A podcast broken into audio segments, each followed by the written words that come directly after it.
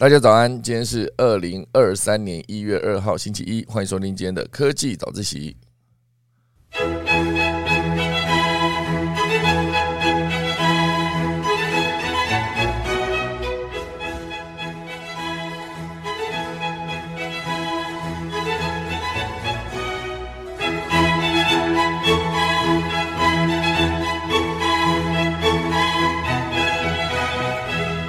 好的，今天科技早一起来跟大家分享几则消息。第一大段呢，会跟大家聊到就是我们的二零二二年身价高成长富豪排行前五名。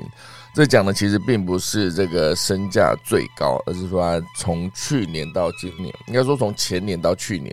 身价成长最高的这几个富豪。第一个就是阿达尼啊，之前有提过印度的阿达尼，哈，所以用了印度的国旗。第二大段呢，会跟大家聊聊，就是 Netflix 最受欢迎的影集前二十名好的排行。美国呢，美国的影集占了十四名，不过前十名只有五位。好，所以韩国也有几个不错的作品，好，比如说《僵尸学院》，比如说《非常律师》等等，接下来跟大家分享。第三大段呢，会是二零二二年的科技 IPO 的这些盘点，好，这些公司在 IPO 之后到底现阶段的发展怎么样呢？哦，有些已经不见了，还有些已经呃有更好的发展，这全部都算是一个二零二二年整个科技 IPO 现阶段哦从热到冷的一个过程。哦，所以等下我们钟声过后呢，就要准备开始进入今天的科技早自习喽。哦，还剩那么久哎，真是。哎，我音乐有这么久是？好的，准备开始今天的节目喽。好的。感谢大家收听今天的科技早起啦！今天前面怎么讲到？我觉得好像已经讲很久，结果竟然哦还没好哈，竟然是还没讲完，有没有？好，我们现在来跟大家分享一则消息我觉得这个消息看了觉得蛮有趣的。长荣海运哦，不知道大家在过年的时候有没有去搭飞机哦出国？因为毕竟呢，最近哦就是长荣因为它的海运哦赚非常多的钱，所以年终四十五个月非常多，四十五哦。这等于是一夜进账两百万的概念，两百万台币哦，是十五个月嘛。那普通上班族呢，这个两百万就得至少赚四年。好，普通上班族哦，所以这个长荣海运算是连续几年的营运都非常的不错。哦，去年给出四十个月的时候已经非常轰动了，今年再给出更高是四十五个月，更更多的钱，我觉得等于两百多万一次进账到你的户头，非常的帅哈。不过这是长荣海运，海运算是非常赚钱的。那长荣航空呢？今年算是呃，也算应该说这几年来应该算是疫情的影响，好，所以导致他们的呃客运量是有下滑啊。不过客运量下滑的过程中，其实他们的货运量有增加一些，因为毕竟就是把客舱直接改成货，改成货舱，那它就可以直接在一般的客机上面也可以载货。而且你如果是一般客机载货的话，不知道空姐是不是可以少一些哦？就因为之前如果载人的话，一个门得要有一个空服员哦，所以如果以一个呃波音七四七之前来看哦十几个门就需要至少十几个空服员。可如果说说载货的话，现在好像就不用这么多哦，所以感觉他们也算是有赚到一些钱哦。所以今年呢，长荣航空是三个月哦，不过相较起来比较惨的就是最近才刚在罢工抗议的长荣行情哈。就你在地勤这些人员，他们要拉行李等等，这些人呢，他们其实因为年终只有一个月，哦，所以觉得非常的不公平啊。那他们就是一个直接在最呃尖峰的这一段过年期间呢，就直接请假，好大量的请假，哦，所以导致这个航班持续被影响了，已经好几千个班，哦，好几千个人哦，因为这个行情请假这个问题呢，就直接变成一个。无法出国或者延迟出国的状态，哦，让很多民众非常的不满了，然后造成哦累积民怨，啊，不过我觉得这个部分哦算是他们在争取自己的权益嘛。如果说没有造成任何损失的话呢，其实我相信公司也是不会理他的哈。所以以长荣现阶段来看，从去年哦一路给了四十个月的给长荣海运，到今年的四十五个月的长荣海运的年终，其实是不是一个？非常棒的发展哦！如果大家有兴趣的话，毕业赶快去跑船了，跑一跑可能就会有四十个月。那当然，另外一个是阳明海运哦，阳明海运其实也是呃，阳明跟万海啊，这些都算是海运的巨头哦。阳明海运呢，据传是十二个月加上一个月的考核奖金。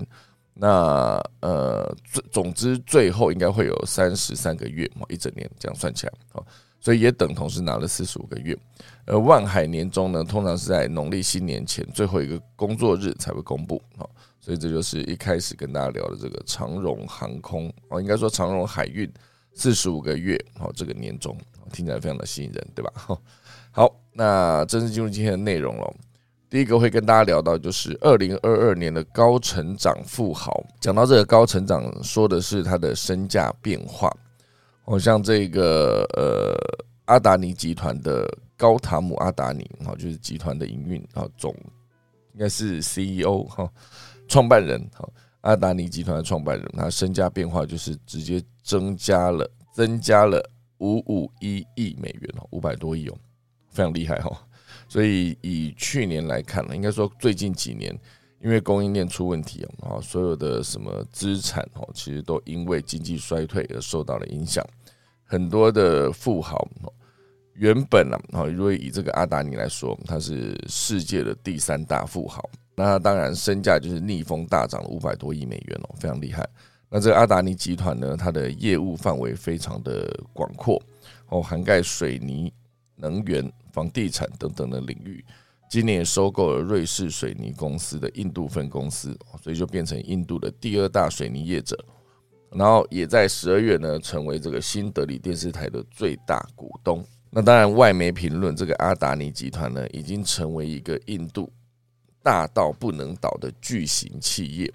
这个集团旗下有七家上市上市公司。这中间呢，五家过去五年的成长呢，股价也是超过六倍，甚至有三家的股价是超过十倍，所以足以看出它的快速崛起的趋势。当然，现阶段呢，这个在环保的趋势下，大家都在走太阳能或是干净的绿能，或者像前几天聊到的氢能。不过现阶段呢，这个煤炭就是会被很多的人呢视为夕阳产业。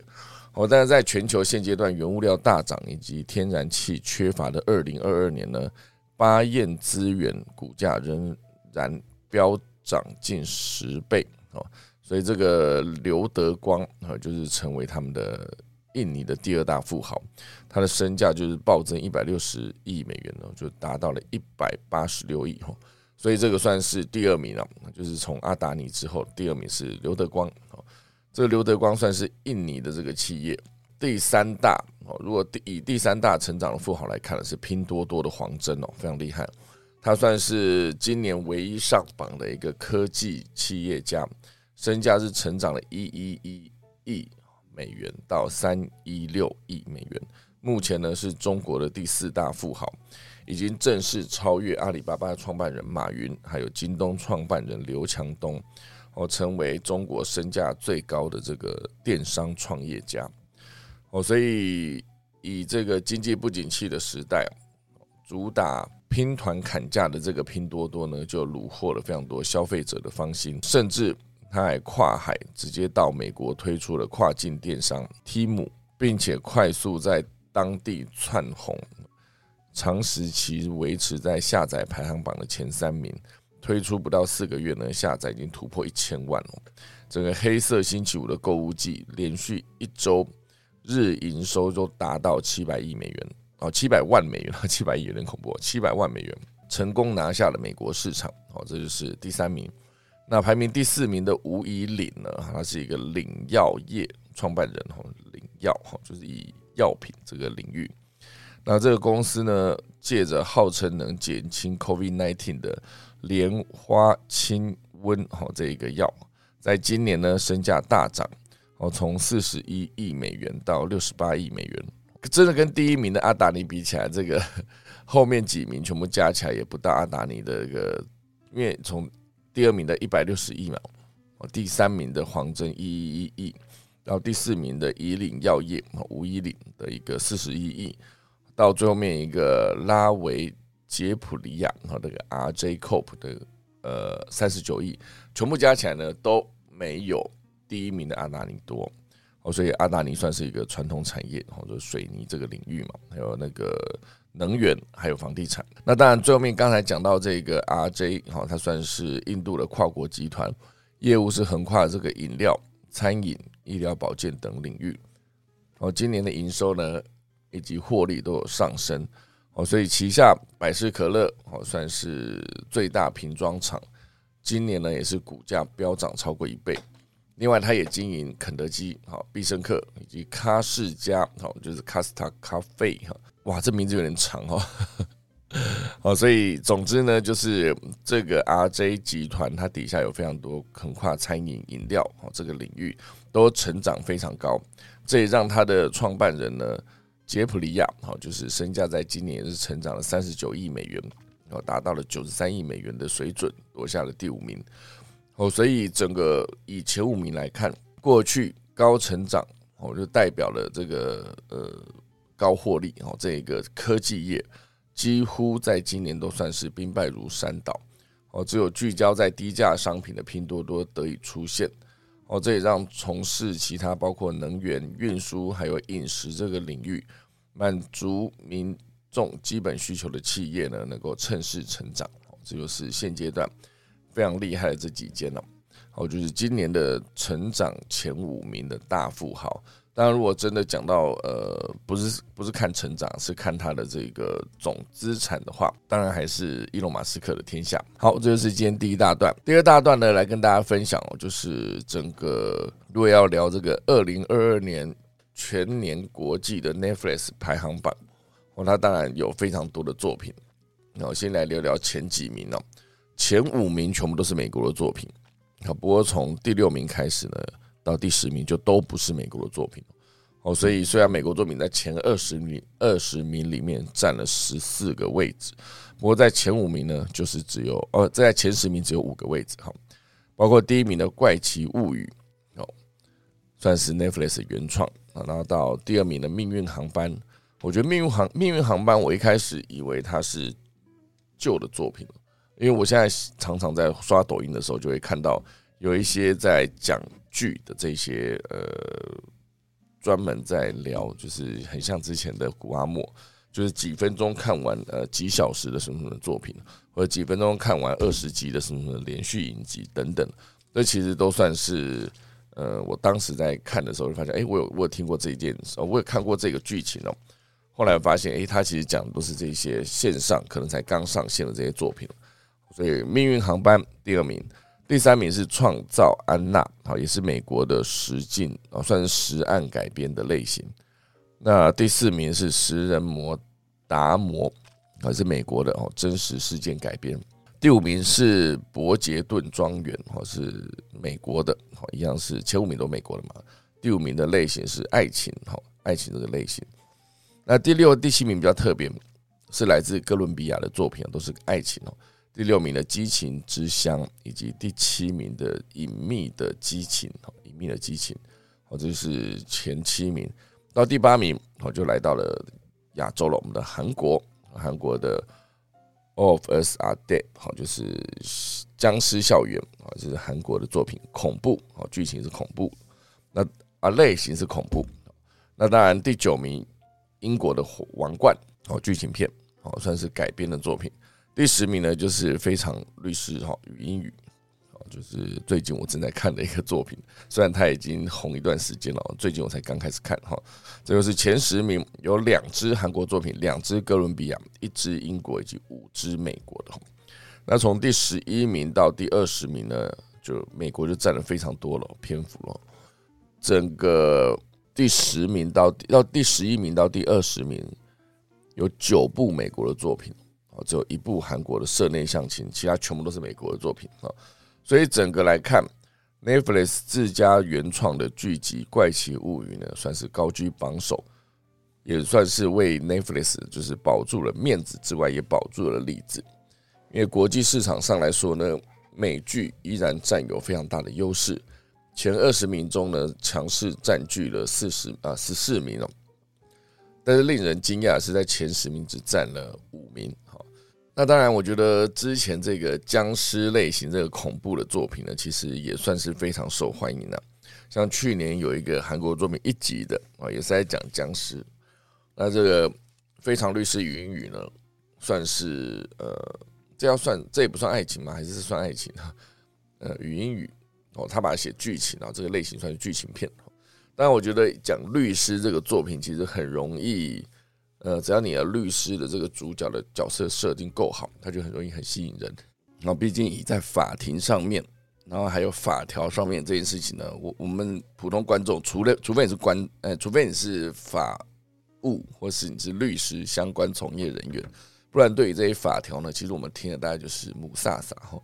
觉得诶，他讲出这些法条很厉害，然后就觉得呃蛮帅的，很想看下去哦。或者有一些东西是呃一样的法条，然后不同的解读方式，就可以找到一个切入点，然后就可能是一个呃案子哦，就是一个官司胜败的关键哦。所以很多集都在看到这个样子。当然目前为止还没看完，只是现阶段看起来发现它的起承转合铺陈呢，算是做的非常的好哦。所以这就算是一个现阶段。呃，全球的 Netflix 排行榜，那当然还是可以再回到台湾的 Netflix 排行榜，也是一样拉了前二十名。哦，这个差别就非常大了，因为毕竟这个台湾的 Netflix 戏剧排行榜呢，以前二十名来看，完全不同，竟然完全没有美剧哦。即使是全球大热门的《怪奇物语》大结局都仿佛跟台湾的 Netflix 观众无关一样。前二十名。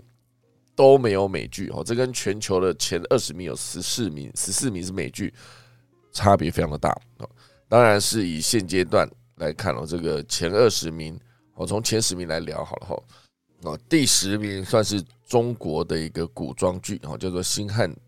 灿烂》哦，《月升沧海》哈。第九名，台湾的作品，剧情犯罪类的《华灯初上》。啊，才第九名哈，那第八名是中国的古装哦，《且试天下》，第七名也是中国的古装《苍兰诀》，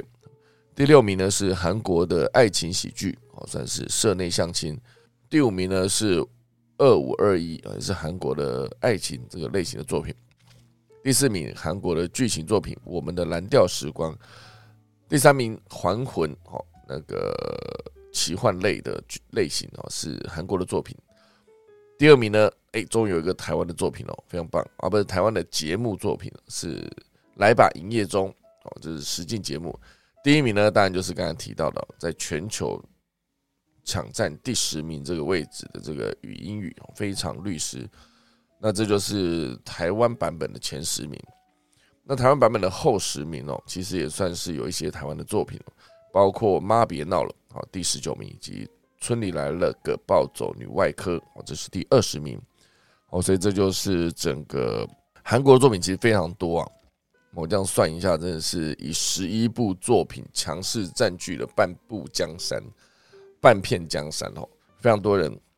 非常多观众都很爱看韩国的作品，因为其实韩国的作品在现阶段看起来，他们在全球的影响力也是与日俱增哦。从他们之前的去年的鱿鱼游戏起飞开始。哦，其实鱿鱼游戏也不能算起飞了，只是鱿鱼游戏是在全球 Netflix 上面呢拿到了最棒的一个成绩，在去年这个时，哎，应该算前年了哈。韩剧在全世界呢分别都以他们优秀的作品攻城略地，这也是我们台湾的创作者呢呃值得参考借鉴的一个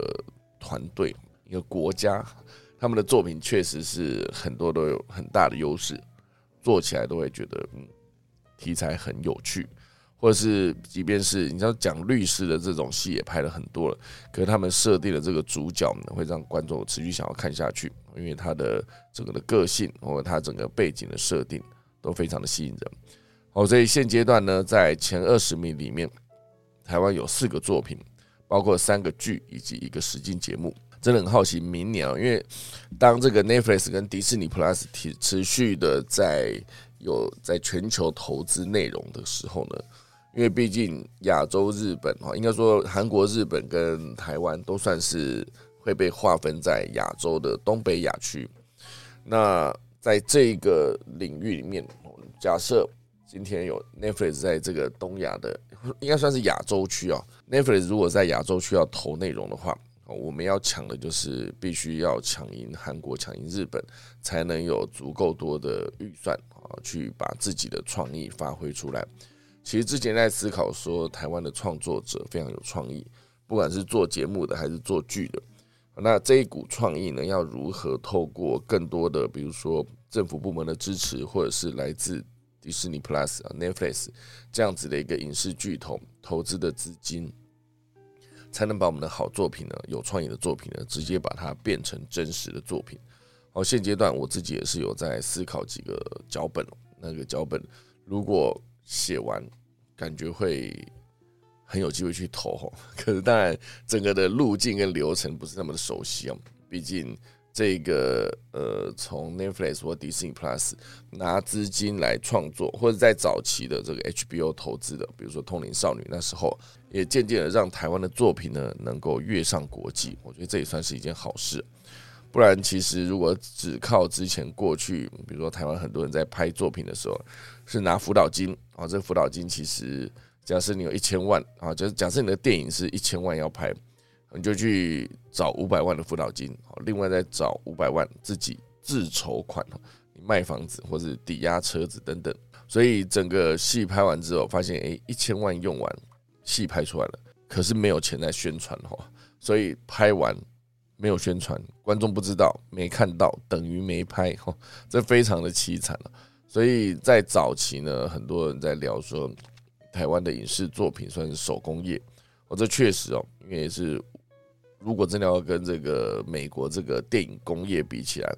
我想全球 很多个国家的作品呢，应该算是这个领域都算是手工业，因为毕竟没有办法像美国这么完整的体系。好，当然宝莱坞也算是，他们也算是相对很完整了他们在产出作品上面有一定的一些，当然是全球的产作品都有一定的规范跟流程了。不过我觉得以规模来说，哦，确实美国算是电影工业从工。电影开始把它的美国的主张跟价值，甚至美国的视角，直接送到全世界。好，这就是一个现阶段影视之所以在 Netflix 说前二十名哦，全球的 Netflix 榜单前二十名之所以有十四名是美剧占据了，这是一个很好的例子。好，这当然这一些在台湾算是呃不算哈，不算。那当然这边还有列了另外一个二零二二年的这个。迪士尼 Plus 也拉了一个戏剧排行榜，好，迪士尼 Plus 的全球当然很多都是动画了哈，哦，这个迪士尼 Plus 的全球的排行榜里面有包括非常多的类型啊，爱情、悬疑，然后剧情、古装不一而足。这个冠军呢不意外是年度现象级的大热剧，好，呃，讲错了，这是那个刚才讲的是那个。Netflix，现在聊迪士尼 Plus。迪士尼 Plus 呢，算是年度排行榜上有点尴尬，是前六名竟然全部都是旧的剧哦，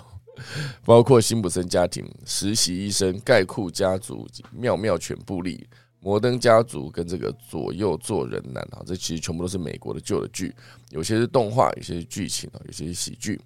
当然，比较受欢迎的新的作品呢是第七名的《浩克》，应该算是女浩克，二零二二年啊美国的作品奇幻喜剧。第八名又回到旧剧了，《追爱总动员》How I Met Your Mother，好，就是这个二零哦，这几年了，不知道有没有十年，应该有十年了吧？好，这个《追爱总动员》做了七季，然后第九名是安道尔，好，这个二零二二年的作品，美国的，好，《星际大战》系列。第十名呢是《月光骑士》，也算是漫威旗下的作品。然后这后面还有一些都算是美国的作品，我这 Disney Plus 上面全部都是美国的。包括《英式路》啊，《卡戴珊家族》等等，哦，这全部都是旧的作品。那当然，如果要聊在台湾的这个排行榜，哦，算是台湾的前十名。好，包括第一名是《英斯路》（Walking Dead），第二名是《黑化律师》，第三名是《如懿传》啊，第四名是《依依法行事》，哦，刑事刑事警察局的刑事哦。第五名是台湾的作品，哦，就是《正义的算法》。第六名呢，才是全球的第一名了，《摩登家庭》。第七名，哦，之前讨论度非常非常高的《台北女子图鉴》，哦，是台湾的作品。第八名《千元律师》，哦，第九名《雪降花》，哦，都都是韩国的作品。第十名才是《月光骑士》，这就是，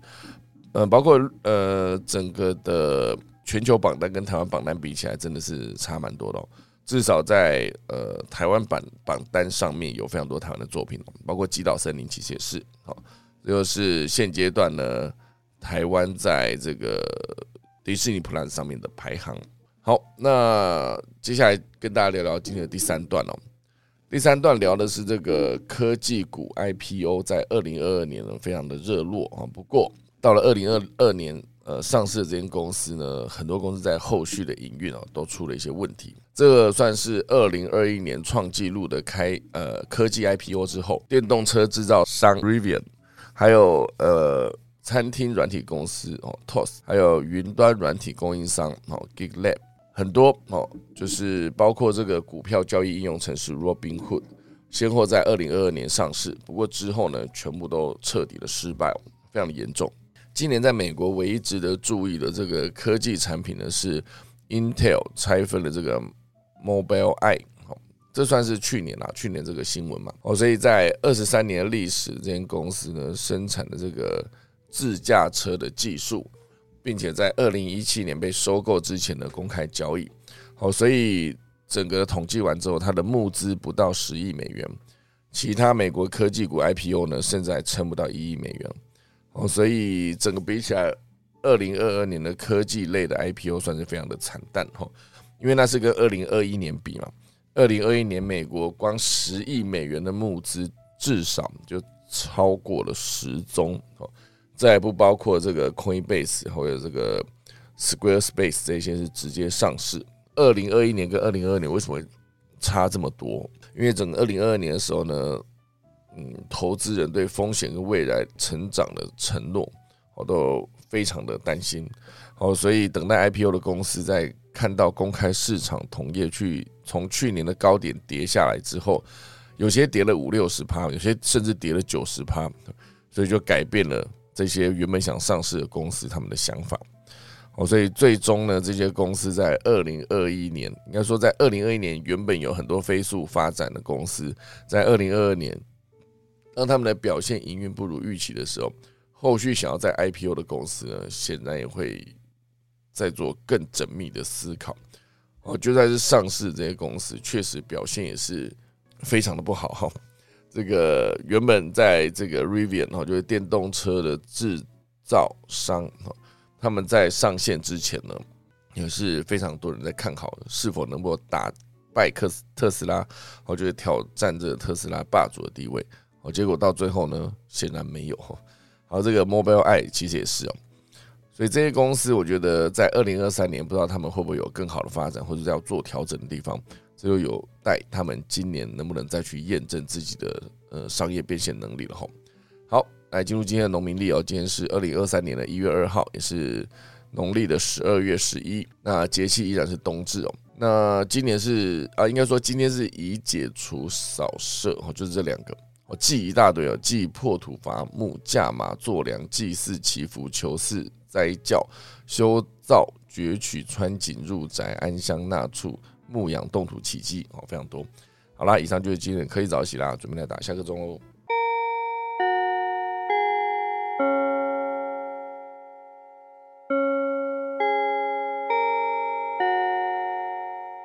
好的，感谢大家收听今天的科技早起啦。哦，今天是开年的第一天，应该算是放假中了。哈，明天应该才算是新的一年的正式上班日的第一天。那新的一年呢，不知道大家有没有新的一些期许？比如说呢，我的很简单了，就是每天都要喝水喝两千，就这样。以前的每一年都想说定一大堆，哈，一大堆的那个目标。哦，今年先从喝水开始哦。昨天也是在下午过后，然后才想到，哎，我定的这个目标，结果水喝很少，就昨天才开始狂喝水。喝水麻烦了，就是喝水，你到最后就会变成一个你想上厕所，这是一个问题。所以是不是喝水之后要去大量的流汗啊？以免一直跑厕所很累哈。好啦，今天是非常开心，大家能够在一月二号，我觉得还在放假中呢，依然能够早早起。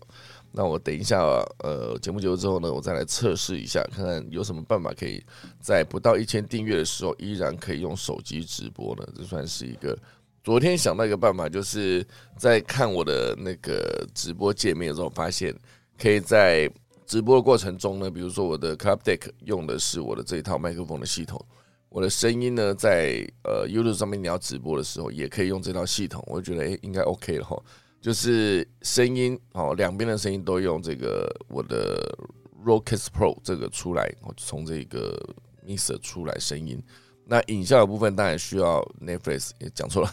就是 YouTube 上面需要直播的话，就可以直接用手机哦。哎，就今天测测试一下，显然不行。哦，所以等一下呢，节目结束之后，哦，感觉就可以直接来测试一下这件事，试试看它到底能不能做呢？好不好？好啦，以上就是今天可以早起了，我们感谢大家的收听。哦，有几个人在呃 r a n 上面哦问了早安，好，啊，怡婷说今天真真早，哦哦，朱罗哥说早安啊，这是 p e k Kitty 啊，说新年快乐，哦，早安哦，新年新希望喝水两千梦，哦，对，两千 CC 哈，没错。好啦，以上就是今天的科技早起啦。我真的要赶快去测试一下我的影像到底要怎么样处理这件事哈。如果可以的话，明天应该就有办法在呃上班日哈，二零二三年上班日的第一天就用我的手机来做 YouTube 的直播啦。好啦，感谢大家收听啦，我们就再打一次下课钟喽。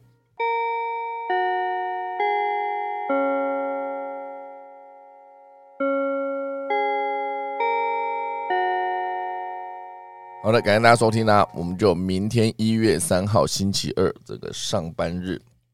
二零二三年上班日的第一天再见，大家拜拜。